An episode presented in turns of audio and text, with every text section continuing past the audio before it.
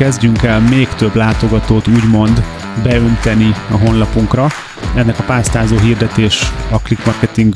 koncepcióban a megoldása. E- ezzel ugye elértük azt, hogy ömlenek be a látogatók, őket jól tudjuk menedzselni remarketing hirdetésekkel, ha valakinek felkeltjük az érdeklődését, és elkezd rákeresni a nevünkre, akkor ott vannak a brand hirdetések, és az egész így összeáll egy ilyen nagyon klassz koncepcióvá. Ez itt a Vállalkozóból Vállalkozás Podcast Gál Kristóffal. Egy podcast mindazon vállalkozóknak, akik szüntelenül fejlesztik magukat, és így a vállalkozásukat is. Egy podcast olyan vállalkozóknak, akik szabadabban és nagyobb bőségben akarnak élni. Olyan vállalkozóknak, akik végre egyről a kettőre lépnének. A műsorvezető Szántó Péter egy maratoni témát folytatunk ebben az adásban is. Ez a harmadik része lesz a K8-nak a kivesészéséről és a különböző pontjairól. Ebben az adásban a látogatószerzésről lesz szó, valamint a konverzió optimalizálásról, de hogyha nem hallottátok az előzőeket, ami a K8-ról szóló előadások, podcastek voltak, akkor mindenféleképpen kezdjétek azzal, de hogyha mégsem, mert ezt szeretnétek hallgatni, akkor Kristóf összefoglalja, hogy mi is az a K8 és milyen pontokból áll. A K8 az a click marketing, online marketing módszertana, és az a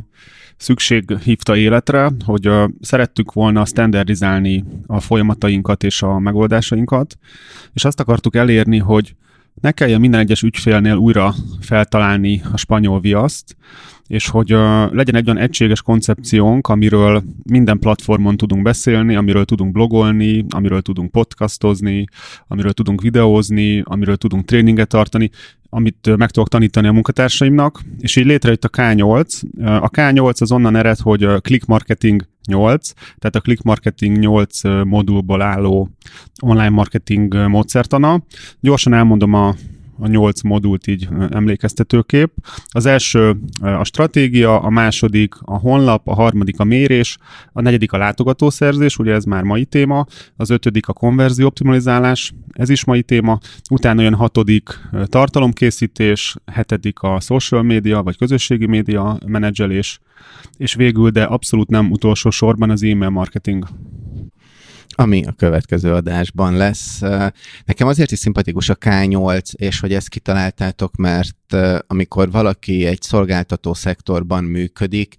nehéz azt megfogni, hogy most mindenkinek valamilyen egyedit gyárt, vagy tudja eh, standardizálni az adott szolgáltatást, és hogyha már standardizál, akár ezt egy termékként is fel lehet fogni. Nálatok, ugye erről is már több podcastben beszélgettünk, hogy a rendszer megteremtése, folyamatok bevezetése egy nagyon fontos dolog, talán majd egy későbbi podcastben beszélhetünk arról, hogy ez mi, miért jó a standardizálás, és hogy lehet valamit jobb egyáltalán termékként, mint szolgáltatásként eladni. Viszont most menjünk bele abba, hogy milyen csatornák vannak, vagy milyen eszközöket használhatunk a látogatószerzésre, ami szerintem azért egy nehéz téma, mert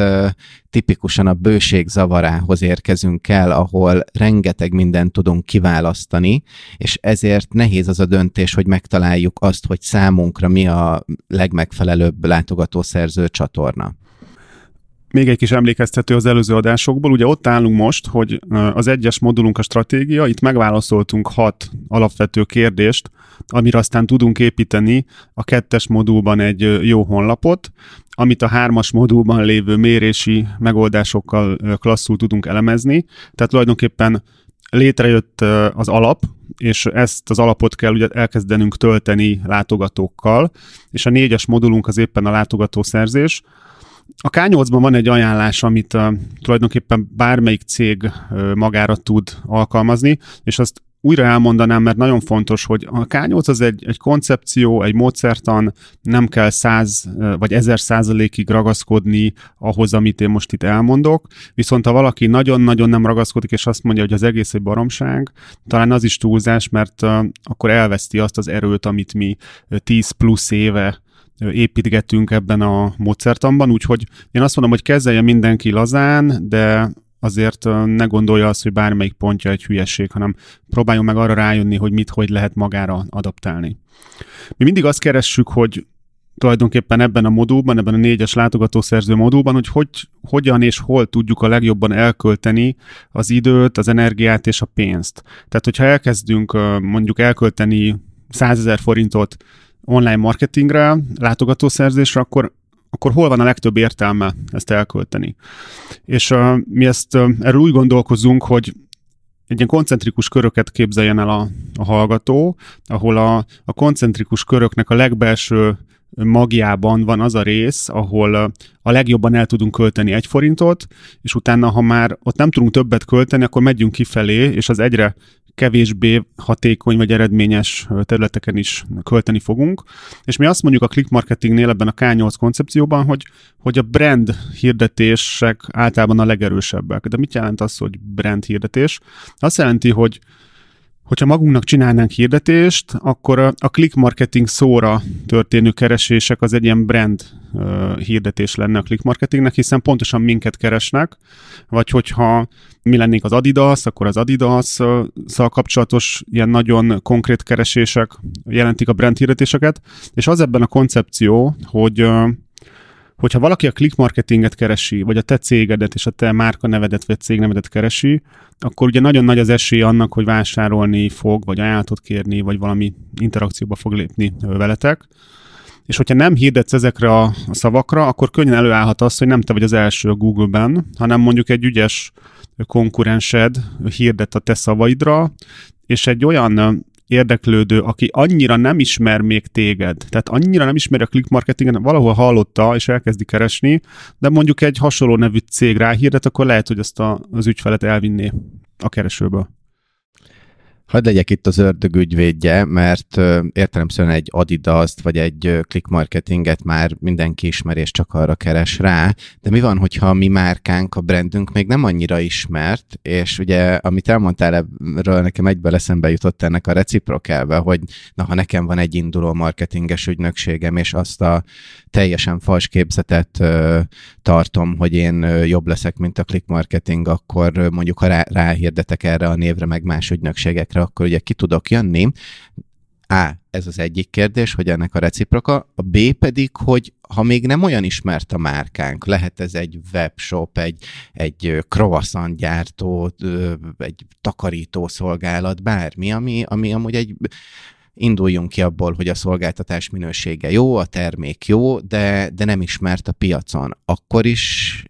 ugye ez a B kérdés, hogy akkor is igaz-e, hogy a brand hirdetés tud lenni az ő esetében a legerősebb? Ugye ez ettől egy koncepció, és ezért mondtam, hogy nem szabad nagyon szigorúan venni ezeket a pontokat. Hogyha neked nem erős a branded, akkor ezt átugrod. De egyébként magunk között én azt szoktam mondani, hogy hogy ugye most Google Ads kereső hirdetésekről beszélünk, tehát igazából ott bármi elfér, tehát lehet, hogy neked most a, a sarki croissant nevű ilyen croissant boltod még nem annyira ismer, de végül is felvenni ezeket a kulcsszavakat, és hirdetni rá, az nem kerül semmibe, nem kér enni, azt is szoktam mondani. Itt, itt rá is erősítenék, mert ugye itt hirdetés csoportokról, meg ugye kulcsszavakról, keresőszavakról beszélünk, és abba a hibába sem szabad esni szerintem, hogy túl sokat teszünk be, és mindent is, hiszen elfér, de az, hogyha mondjuk mi különböző maradunk akkor a croissantnál, hogy, hogy különböző ehhez kapcsolódó kulcsszavakat beállítottunk, és igen, megéri a saját brandünket is beállítani, hiszen lehet, hogy elkezdenek rá keresni az emberek, és nem az, hogy akkor csak arra fut az adott hirdetés, és másra nem. Menjünk a, a reciprokra, hogy mi van akkor, kb. ugyanez lehet a croissant, úgyis szereted a croissant? igen. Én is sem főleg a, az ilyen olasz verzióit, de most nem hirdetünk márkákat. Szóval mondjuk, hogy még nem, nem, nem annyira vagyunk ismertek, de van, van pár akár ilyen franchise rendszerben működő pékáru bolt, vagy vannak híresebb croissant boltok, meg manufaktúrák, érdemese nekünk rájuk hirdetni. Itt belépünk a következő szintre, ugye lépünk egyet a koncentrikus körökben, és ezt mi úgy hívjuk a click marketingnél, hogy a szuper releváns hirdetések. Attól, ugye a releváns azt jelenti, hogy valahogy kapcsolódik a, a te témádhoz, a szuper releváns azt jelenti, hogy baromira kapcsolódik, tehát nagyon-nagyon-nagyon kapcsolódik a, a te témádhoz. Hogyha a click marketinget nézzük, és a saját hirdetéseinket menedzseljük, nekünk egy szuper releváns uh, ilyen keresőszó, például az, hogy, hogy Google Ads ügynökség, vagy az, hogy online marketinges cég, vagy az, hogy Facebook kampánymenedzselés, mert ezek a keresések pontosan arról szólnak, amit mi csinálunk. Itt a croissant boltnál lehetne az, hogy, hogy szuper finom francia croissant, ami ugye nem konkrétan a te márkádat keresi, de pont azt, pont azt keresi, ami te vagy. És egy induló konkurens ügynökségnek például az, hogy, hogy click marketing, tehát egy, egy konkurens neve, az így logikailag én tehát ezt én ide sorolnám, az neki egy szuper releváns hirdetés, hiszen nem a saját brandje, hanem egy konkurens brandje, de hogy azt mondhatja, hogy aki a click marketingre keres, az neki egy nagyon érdekes keresés. Egyébként ez az egész téma, hogy konkurensekre hirdetni, ez nálunk mindig egy ilyen kérdés szokott lenni. Kicsit ilyen etikai íze is van, hogy ez, ez oké-e ezt csinálni.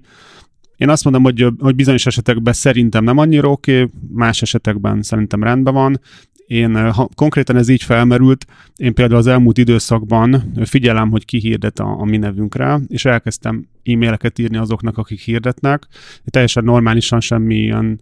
tehát semmi fenyegetőzés nincs benne, csak egy baráti e-mail, hogy ez szándékosan csinálja el, mert a legtöbbször egyébként nem szándékos, hanem a különböző célzások miatt így behúz releváns hirdetéseket is, és így meg szoktam kérni, hogy ha nem gond, akkor én se fogok a te nevedre hirdetni, te se hirdess a mi nevünkre, szerintem így fair, de egyébként nincs vele nagy erkölcsi aggályom azért. Mi a tapasztalatod erre? Mennyi válasz jön egyáltalán, mi a válaszadási arány, és milyen hozzáállást tanúsítanak? Eddig nekem mindenki azt jelezte vissza, hogy ó, természetesen nem szándékos, és, és kiiktatjuk. És volt, aki visszajelezte, hogy amúgy ti is hirdettek a mindenünkre, gondolom ti se szándékosan, és tényleg mi is elkövettük azt a hibát, hogy természetesen nem direkt, hanem ezek miatt az algoritmusok miatt behúzta néha, néha a hirdetésünket. És akkor itt egy ilyen nagyon praktikus tipp, aki ilyen hibába esett már, vagy, vagy szeretné ezt elkerülni, hogy ugye ki be lehet azt is állítani, hogy milyen kulcsszavakat zárjunk ki, és ezáltal nem esünk abba a hibába, hogy lehet, hogy be, hogy be se írtuk a konkurens cégnek a, vagy márkának a nevét, viszont ugye hirdettünk rá, de hogyha ex- explicit megadjuk a Google Ads-ben azt, hogy erre ne jelenjünk meg, akkor ugye nem fogunk. Igen, de ez ugye kizáró kulcsszónak hívják a Google Ads-ben. Szóval a szuperreleváns hirdetéseknél vagyunk, és itt ez egy, ez egy kicsit tágabban értelmezhető kategória, mint a brand hirdetés, mert itt kérdés, hogy, hogy hol a határa annak, hogy valami szuperreleváns. Tehát ha mondjuk nekem van egy futócipőboltom, akkor mondhatnám, hogy egy szuperreleváns keresés az, hogy Adidas férfi futócipő,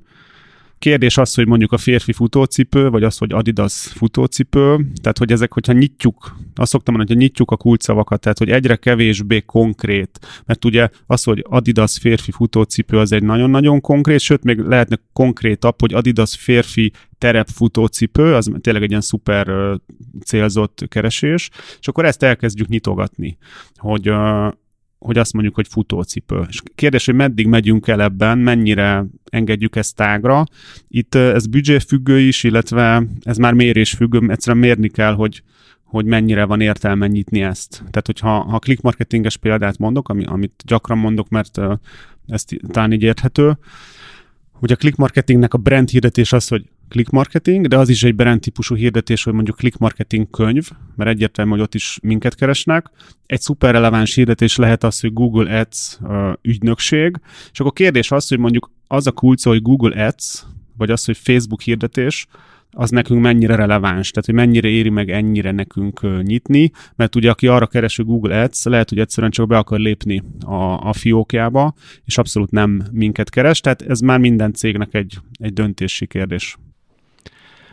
műsorvezetői vagy beszélgetőtársi privilégium, hogy látom, hogy még milyen pontokat fogunk érinteni, és ezzel én be is bújnék egy ilyen nebuló szerepbe, hogy azok a kérdések, amiket eddig úgy sosem tettem fel, de mindig is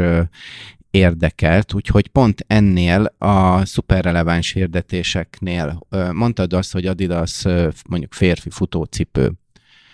Mennyire érdemes úgy gondolkoznunk a kulcsszavakban, és itt most maradjunk a szuperreleváns hirdetések kategóriánál, hogy nem feltétlen csak azt, azt a kulcsszót írjuk be, ami, ami explicit az, hogy Adidas férfi futócipő, hanem elkezdjük azt vizsgálni akár külön kutatás során, hogy akik erre keresnek, még mikre kereshetnek, és tegyük fel, hogy mondjuk geográfiai alapon is targetálunk, és kiderül, hogy az emberek, akik olyan futók, akik egy jó minőségű futócipőt szeretnek, nagyon gyakran keresnek arra, hogy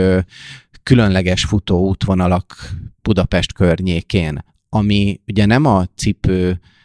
vételi szándékát jelzi, de egyértelműen ugyanazt a célcsoportot fedi le, és ebben az esetben mondjuk azt, vagy valószínűsíthetjük, hogy amúgy sokkal olcsóbb a, a költsége, a kattintási költség a CPC, illetve sokkal alacsonyabb a verseny, mert mások nem gondolnak ilyenre. Tehát, hogy a szuperreleváns hirdetéseknél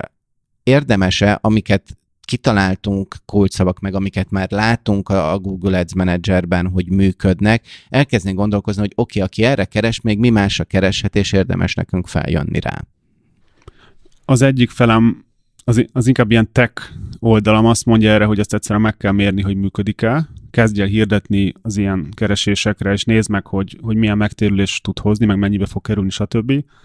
A másik felem, aki inkább tapasztalatból beszél, az azt mondja, hogy ez, ez nem nagyon fog működni, legalábbis a keresőben, hiszen nem véletlen keresek én mondjuk egy futó terepet, valamiért tájékozódni akarok, abszolút nem akarok futócipőt venni, és attól, hogy ennek a kettőnek van egy metszete, nem, ez általában nem szokott működni, és ugye ha konkrétan Google Ads-ről beszélünk, akkor ugye a Google Ads úgy árazza például a kattintásokat, hogy nézi, hogy mekkora a kattintási arány, és egy ilyen igazából nem releváns hirdetés, hogy futó terepre keresek, és futó cipőt hirdetek, valószínűleg kevesen fognak rákattintani, és emiatt ugye fog menni felfele az ára a kattintásoknak, és ráadásul a, a, a vételi esély, mármint hogy a vásárlási esély sem lesz túl nagy, tehát valószínűleg ez nem fog működni, de még mindig ott van a másik felem, ami azt mondja, hogy meg kell mérni. Nem mm, pont az ellenkezője lesz, hogy csökken a költség, hiszen alacsonyabb a verseny? Ugye a Google Ads-nek a, a technológiái nagyon-nagyon összetett, és nagyon sok mindent ö, vizsgál. Most én na- nagyon nem akarok ebbe belemászni, mert nagyon ilyen technológiába mennénk be, de valóban számít nyilván a verseny, tehát hogy hányan akarnak ugyanarra a kulcóra hirdetni, de számít az is, hogy milyen jól viselkedik úgymond a hirdetés, és, és uh, hiába hirdetnének kevesen erre a kulcóra, kevesen is fognak rákattintani valószínűleg arányaiban. Ugye itt mindig arányokat nézzünk, tehát 100 megjelenésből mondjuk egy ember kattint rá, az ugye egy százalékos átkattintási arány, és uh, hogyha nem túl jó az átkattintási arány, akkor el, elkezd majd drágulni a hirdetés, hiszen a Google azt mondja, hogy én szeretnék olyan hirdetéseket megjelenteni a, az én felhasználóimnak, tehát azoknak, akik keresnek, amik passzolnak oda, amik nekik relevánsak, és hogyha ha elkezdek olyan hirdetéseket megjeleníteni, amikre nem nagyon kattintgatnak, az azt jelenti, hogy nem nagyon tetszik nekik az a hirdetés, tehát előbb-utóbb azt fogják gondolni, hogy én keresek valamire, és nem azok a válaszok jelennek meg, hanem valami más hirdetések, akkor nem fogom a Google-t használni. Most nyilván ez egy ilyen túlzó példa, de a Google-nek abszolút az az érdeke, hogy, hogy odaillő, passzoló hirdetések legyenek ott, de van az a pénz, amiért oda tesz úgymond bármit, és ez a van az a pénz kérdés, hogy, hogy ez nekem megérje, vagy nem. Ugye egy logika mentén haladunk, először voltak a brand hirdetések, ezek a nagyon szűk, nagyon célzott, tuti, hogy minket keresnek, nagy a vásárlási esély. A következő szint az, hogy szuperreleváns hirdetésekre, vagy keresésekre hirdetünk, és itt ugye el, elérkezünk egy olyan pontra, ahol majd észre fogjuk venni, hogy sajnos az, a, az életszerű konverziós arány az az, hogy százból egy ember vásárol. Tehát tulajdonképpen minden látogatóért fizetünk, de mégis csak minden századik fog vásárolni nagyságrendileg. De az a kérdés, hogy mi van a többi 99-el. Én mindig úgy szoktam mondani, hogy, hogy azért, hogyha van egy honlapod, aminek van egy témája, akkor azért, aki ezt a honlapot megnézi, azt szinte biztos, hogy nem a szél fújta oda, hanem hanem valamiért ő egy releváns látogató, tehát biztos, hogy érdekli mondjuk a click marketing esetében a, az online marketing, vagy az Adidas futócipőbolt esetében a futás, vagy a, vagy a sportcipők. Tehát biztos, hogy ebben a 99 úgymond maradék látogatóban van még vásárlási szándék, csak éppen nem jó pillanatban jött oda, vagy megzavarta a főnöke a netezés közben, vagy vagy beszaladt a gyerek a szobába, és meg, megakadt a netezés, vagy egyszerűen nem volt nála a bankkártyája. Tehát egy csomó olyan indok lehet, ami, ami azt mondja, hogy ez a 99 ember, aki nem vásárolt, az most én nagyon csúnyán fogalmazva nem kuka, hanem lehet velük még valamit kezdeni, és hogyha még egy embernek el tudnék adni a 99-ből, úgy az azt jelenteni, hogy százból már két embernek adtam el, tehát végülis megdupláztam a konverziós arányt, ami azért baromira nem mindegy, hogy, hogy egy egység embernek tudok eladni, vagy kettőnek. És itt jön képbe a remarketing. Ugye a remarketing egy online marketing témában nagyon régi hirdetési technológia. Van olyan cikkem, ami 7 vagy 8 éves, és már akkor arról írtam, hogy már több éves a, a remarketing. Ugye a remarketing arról szól, hogy, hogy jár valaki a honlapunkon, vagy kicsit tágabb értelemben akár valaki megnézi egy videónkat, vagy használja mondjuk az alkalmazásunkat, és lehet neki újra hirdetni az, azt az információt figyelembe véve, hogy tudom, hogy látta X vagy Y oldalt. És itt uh, ugye az az alaplogikánk, hogy ha látta az Adidas terefutó cipőt, akkor valószínűleg érdeklik a futócipők, csak lehet, hogy nem pont az érdekelte, túl drága volt, vagy túl olcsó, vagy terepfutócipőt nézed, de igazából beton cipőt keres, és akkor el tudunk kezdeni neki hirdetni, és visszahozni a weboldalra, adni neki új impulzust, akár úgy, hogy mondjuk felmutatunk neki egy kupont, amivel mondjuk ingyen tud szállítást kérni, vagy kap egy kedvezményt, és ezzel tulajdonképpen az a logikája ennek az egész rendszernek, hogy hogy egyre jobban tudjuk most itt csúnyán fogalmazva feldolgozni a látogatókat. Tehát, hogy nem csak dobáljuk be a zsetont a gépbe, hanem, hanem próbálunk mindent megtenni annak érdekében, hogy a bedobott zsetonok egyre jobban megtérüljenek. És én azt mondom, hogy amíg ezek az egyes szintek nincsenek kimaxolva, addig nem érdemes a következő szintre lépni. Tehát ha van már brand hirdetésünk, vannak szuperreleváns hirdetéseink, be van már kapcsolva a remarketing, csak utána érdemes a következő szintre lépni, ami a, a pásztázó hirdetéseket jelenti. És ezt mi hírd, nevezhetnénk akár ilyen hideg hirdetéseknek is, ami annyit jelent, hogy olyan embereket akarunk a honlapra hozni, akiknek végül is semmi közük a, a cégünkhöz, lehet, hogy nem is különösebben fejezték ki az érdeklődésüket, tehát nem keresnek a keresőben, hanem mondjuk Facebookon megpróbáljuk őket eltalálni valamilyen hirdetéssel. És itt, uh, itt a pásztázó hirdetéseknél már nagyon fontos, hogy, hogy szükségünk van jó tartalmakra, és ha nincsenek jó tartalmaink, akkor nem fogunk tudni jó pásztázó hirdetéseket készíteni. A pásztázó hirdetés egyébként azért pásztázó, mert úgy kell elképzelni, hogy hogy nézzük a közönségünket, mondjuk a click marketing azt mondja, hogy nézzük a vállalkozókat a Facebookon, vagy nézzük a kisvállalkozások tulajdonosai célcsoportot, ami egy, egy, egy valódi célcsoport a, a Facebookon, és azt mondjuk, hogy mondjuk 30 feletti, tehát 30 év feletti kisvállalkozások tulajdonosait célozzuk, és elkezdünk nekik megjelenteni olyan hirdetéseket a Facebookon, ami arról szól, hogy, hogy mondjuk miért lenne fontos, hogy a Google Ads-ben hirdes. Tehát itt ugye nem semmit nem tudunk arról, hogy nekik mi a szándékuk, hogy érdekli őket a Google Ads, nem, kezd, nem kezdjük el letolni a torkukon azt, hogy legyél az ügyfelünk, vagy hogy vegyél tőlünk valamit, hanem tartalmat hirdetünk, ez nagyon fontos, mert a, az ilyen tartalomhirdetések sokkal jobban átcsúsznak, ezt szokták egyébként ilyen natív hirdetésnek is mondani,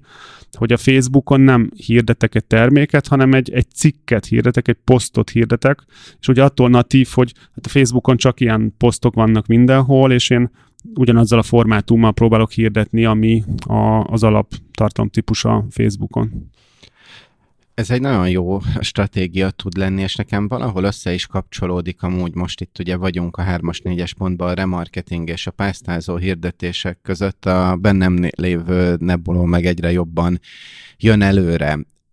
valóban nagyon jó, hogy egy, ugye nem egy konverziós call to action chunk, mint például egy brand hirdetésnél, ami a legszorosabb volt, vagy amikor azt mondtuk, hogy Adidas futócipő, hanem edukálunk, olyan tartalmat adunk, ami érdekes, és akár Facebookon, vagy Instagramon, LinkedIn-en okosan van nagyon kitalálva, hogy szinte a, a mondjuk nem szakmabelieknek megkülönbözhetetlen ahhoz képest, hogy mi az, organikus tartalom, és mi az, ami egy fizetett hirdetés.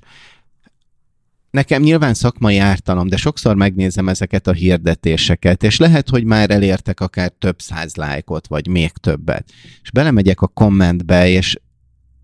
érdekes módon úgy, hogy látszik, hogy profin van kivitelezve, jól van targetálva. Mégis azt veszem észre, hogy az ilyen hirdetéseknek a kommentjeinél a, a legnagyobb részben negatív, kösz a semmit, nincs értelme, hülye röhögő emojik vannak benne. Nem tudom, hogy te tapasztaltál-e ilyet, és hogy mi a véleményed erről? Szerintem az, az a lényeg itt, hogy ezt nem szabad ilyen érzelmi kérdésnek kezelni, és nem szabad úgy venni, hogy, hogy most mondjuk személyesen megsértettek engem, hogyha valaki lehülyéz mondjuk a cikkem miatt. Nyilván én azt alapnak gondolom, hogy nem gagyi dolgokat hirdetünk. Tehát nagyon sokan azt a hibát követik el, hogy megértik ezt a pásztázó hirdetési modellt, hogy oké, okay, kell valamilyen tartalom, kell mondjuk egy blogbejegyzés, a blogbejegyzést megosztjuk a Facebook oldalunkon, és magát ezt a, ezt a posztot, amit megosztottunk a Facebookon, hogy ezt kezdjük el hirdetni. Na most, ha ez az egész egy ilyen gagyi, tehát gagyi a tartalom a honlapunkon, gagyi a poszt, akkor nagyobb eséllyel fogunk kapni ilyen béna, kritizáló, akár ilyen gonosz kommenteket, de hogyha a világ legjobb cikkét megírod, akkor is fogsz kapni ilyen valahogy nem fair kommenteket, de ezzel nem kell foglalkozni. Én simán gond nélkül csípőből letiltam azokat az embereket, legalábbis a mi oldalunkon, akik nem megfelelő stílusban reagálnak. Aki megfelelő stílusban reagál, annak szoktunk válaszolni, hiszen nem az a probléma, hogyha valaki velünk nem ért egyet, hanem az a probléma, hogyha egy olyan stílusban reagál valaki, akkor amögött egy olyan felhasználó lehet, aki ezer százalék, hogy nem lesz nekünk soha az ügyfelünk, tehát nincs értelme vele hadakozni, vagy vele itt okoskodni. Ebben ugye az az érdekes, és most abból induljunk ki, hogy nyilván a világ legjobb tartalmait készítjük, viccet félretéve, hogy tehát, hogy minőségi tartalomról van szó, és nem valami hülyeséget ö, hirdetünk. Sokat beszéltünk ebben az adásban is, meg az egész podcastben is nyilván arról, hogy, hogy hogyan határozzuk meg a célcsoportot, hogy hirdetünk rá. Nyilván, hogyha egy, egy sokaságról beszélünk, óhatatlanul becsúsznak a hülyék. Csak valahol szomorú, hogy még egy pillanatot menjünk ezen, hogy pont ez a kategória az, aki hangot ad magának, ahelyett, hogy mondjuk egy érdemi beszélgetés történne. És a kontraszt ott van, hogy a célközönséget belőttük, nyilván rátargetálunk, nem feltételezzük, hogy ezek az óriások már, mint Google Ads, Facebook Ads, csak azért is a trollokra ö, helyezi az algoritmusának a fókuszát, hogy amikor igazából ezzel, ami, ami nekem a kérdésem, hogy a fizetett kontra organikus, hogy oda jönnek, tehát aki mondjuk egy aktív, ugye beszéltünk a közösségről, meg még fogunk is arról beszélni, ott pozitív kommentek jönnek, építő, érdekes beszélgetések alakulhatnak ki a kommentbe, míg a hirdetésnél, aki ugye nem egy, nincs egy kapcsolata még a márkával, inkább a negatívak jönnek ki. Hát itt a pásztázó hirdetéssel kapcsán ugye az, azt fontos látni, hogy az egész pásztázó hirdetés témát az, az kelti életre, hogy szeretnénk egy friss közönséget megnyerni, és egy nagyot meríteni, és tulajdonképpen ez egy ilyen halászás, és hogy a hálónkban mindig lehet, hogy benne lesz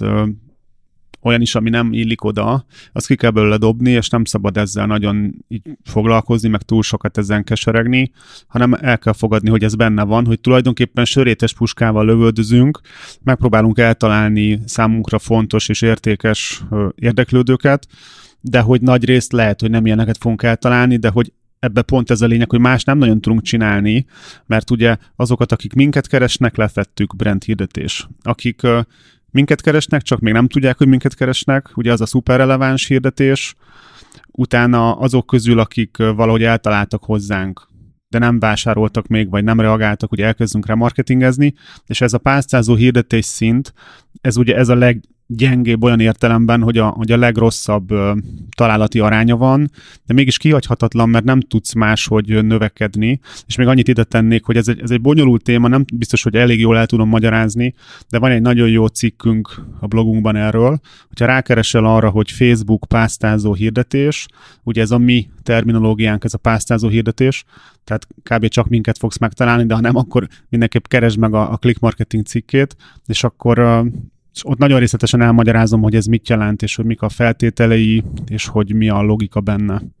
Itt én összekötném a pásztázó hirdetést és a remarketinget. Nekem mindig a remarketingben nem csak az van a fejemben, hogy akik az oldalon voltak, és, és érjem el őket újra, hanem hogyha már egy kellő számú sokasság látogató jött össze, akkor ugye megtehetjük azt is, hogy hozzájuk hasonlóakat keresünk. Ugye Facebookon ez a lookalike audience, Google Ads-ben pedig a similar audience. És hogyha már pászázó hirdetéseket mondod, aminek ugye egy sokkal szélesebb targetálása van, mennyire éri meg, vagy milyen szinttől éri meg nekünk azt, hogy a kvázi de mondd, hogyha rosszul látom a modelletekben, hogy a remarketingnek és a pásztázó hirdetéseknek egy ilyen metszete az igazából, amikor azt mondjuk, hogy oké, okay, most pásztázó hirdetéseket targetálunk, de nem csak mondjuk érdeklődés alapján, ahogy te mondtad, hogy a KKV-s tulajdonosok 30 felett, hanem azokhoz hasonlóaknak, akik jártak az oldalunkon, de még nem találkoztunk velük. Ez egy nagyon jó felvetés, és kösz, hogy mondod. Ugye nek, én ezzel kelek, ezzel fekszem, így néha így kimaradnak fontos dolgok.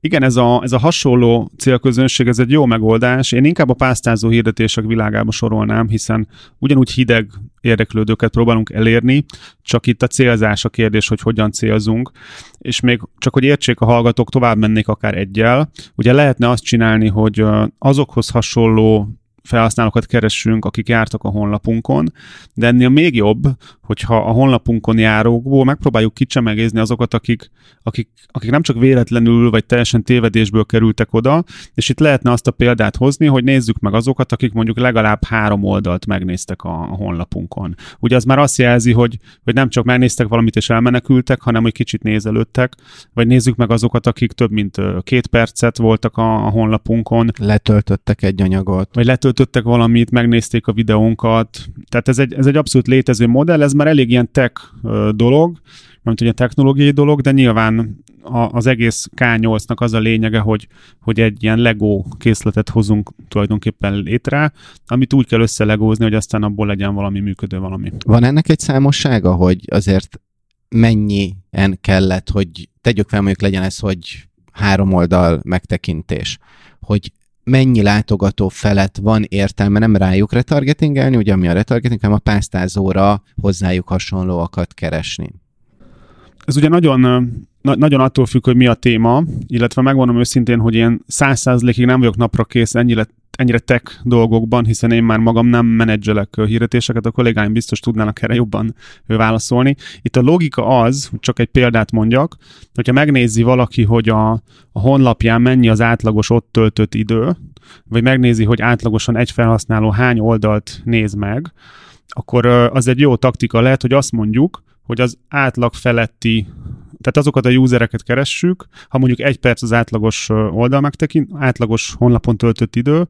akkor mondhatjuk azt, hogy aki egy perc fölött van a honlapunkon, az biztos, hogy átlag feletti nekünk. Egy másik koncepció azt mondja, hogy a felét nézzük, tehát hogyha egy perc a, az átlagos ott töltött idő, akkor nézzük a fél percnél többet ott lévőket, mert hogy a, akik nagyon gyorsan lepattannak, azok mondjuk 5-10-15 másodperc után lepattannak. Tehát erre, erre vannak ilyen különféle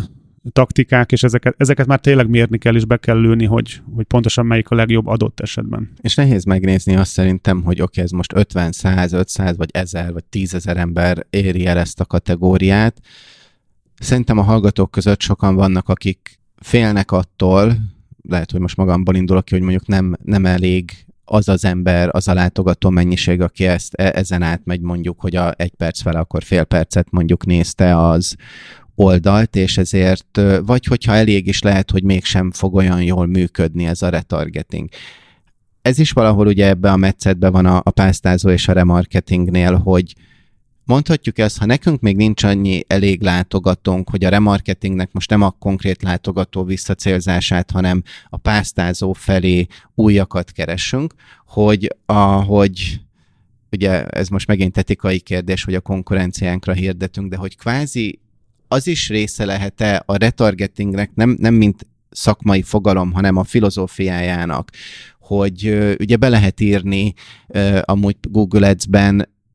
bármilyen weboldalt, hogy annak a látogatóit, vagy olyan smi látogatókat szeretnénk célozni, és hogy azt mondjuk, hogy akkor beírjuk igenis azokat a, a weboldalakat, amit mi nyilván nem retargetinggel érünk el, mert az nem azt jelenti, hogy a mi weboldalunkon is volt, de feltételezhetően a Google azokat fogja targetálni, amilyen webcímeket mi beírtunk, ami kvázi egy ilyen most csúnyán fogalmazok, de egy ilyen lopó retargeting, hogy ha volt azon az oldalon, akkor én neki szeretnék hirdetni. Ezek már olyan dolgok szerintem, amiket így uh, ki kell mérni igazából, és ez ilyen ízlés dolga is kicsit, hogy ki mit vállal be. Szerintem azzal semmi gond nincs, hogyha mondjuk én, én fiatalos bútorokat árulok, akkor becélozom az IKEA érdeklődőit, hogyha erre lehetőséget ad a rendszer.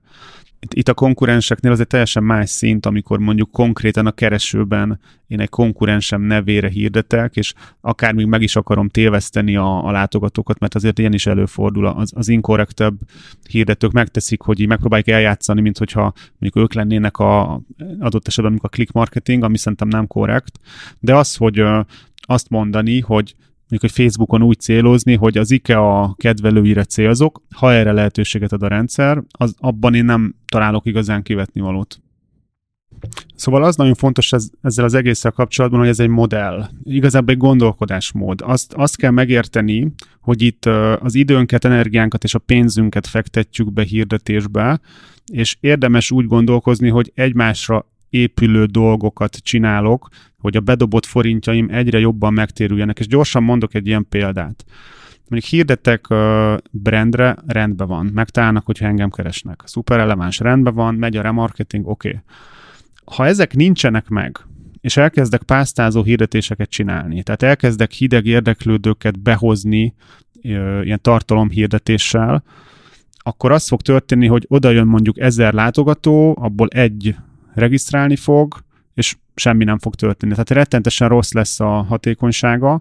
viszont hogyha emellett remarketingezek is, tehát hozom oda az embereket, megmutatok nekik tartalmakat, felkeltem az érdeklődésüket, és ahogy ők ezt megtették, utána elkezdek nekik remarketingezni, ugye annak tudatában, hogy ők már jártak nálam, tehát érdekli őket az online marketing, és lehet, hogy mondjuk egy olyan cikket láttak a blogunkban, ami a Google Ads hirdetésekről szól,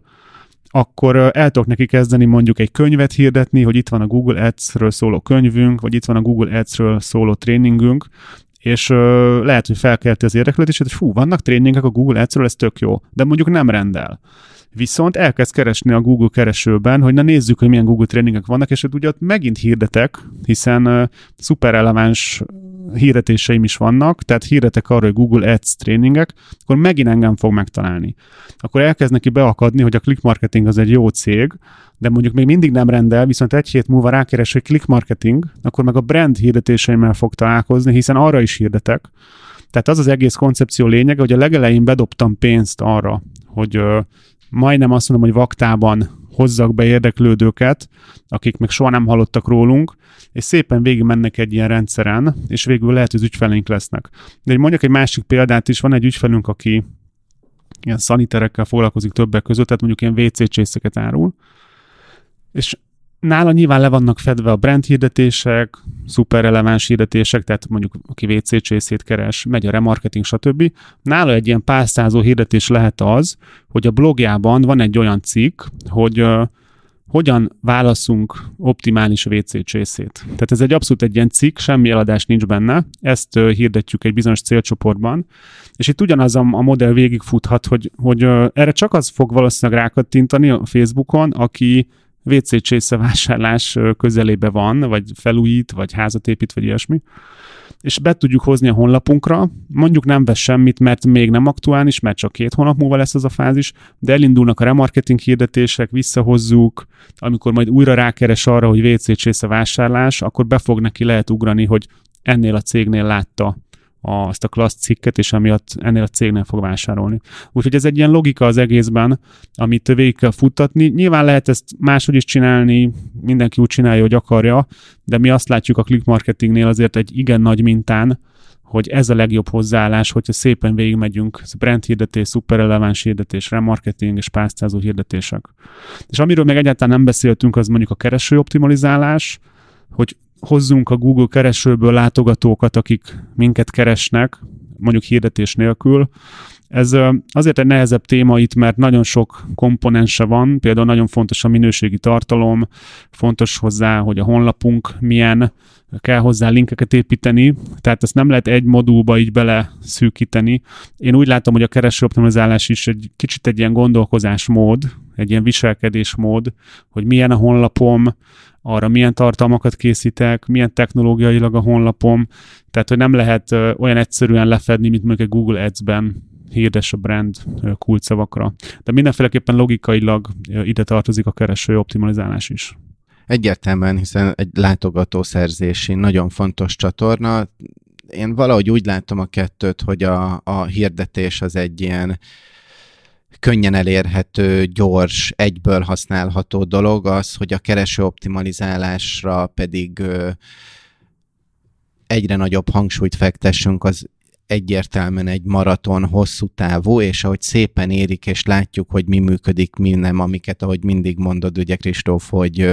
nézzük meg, teszteljük, mit mondanak a számok, amik kijönnek a, a mondjuk azzal, hogy hirdetünk, és az alapján elkezdünk építeni erre kereső optimalizálás, ugye organikus dolgokat,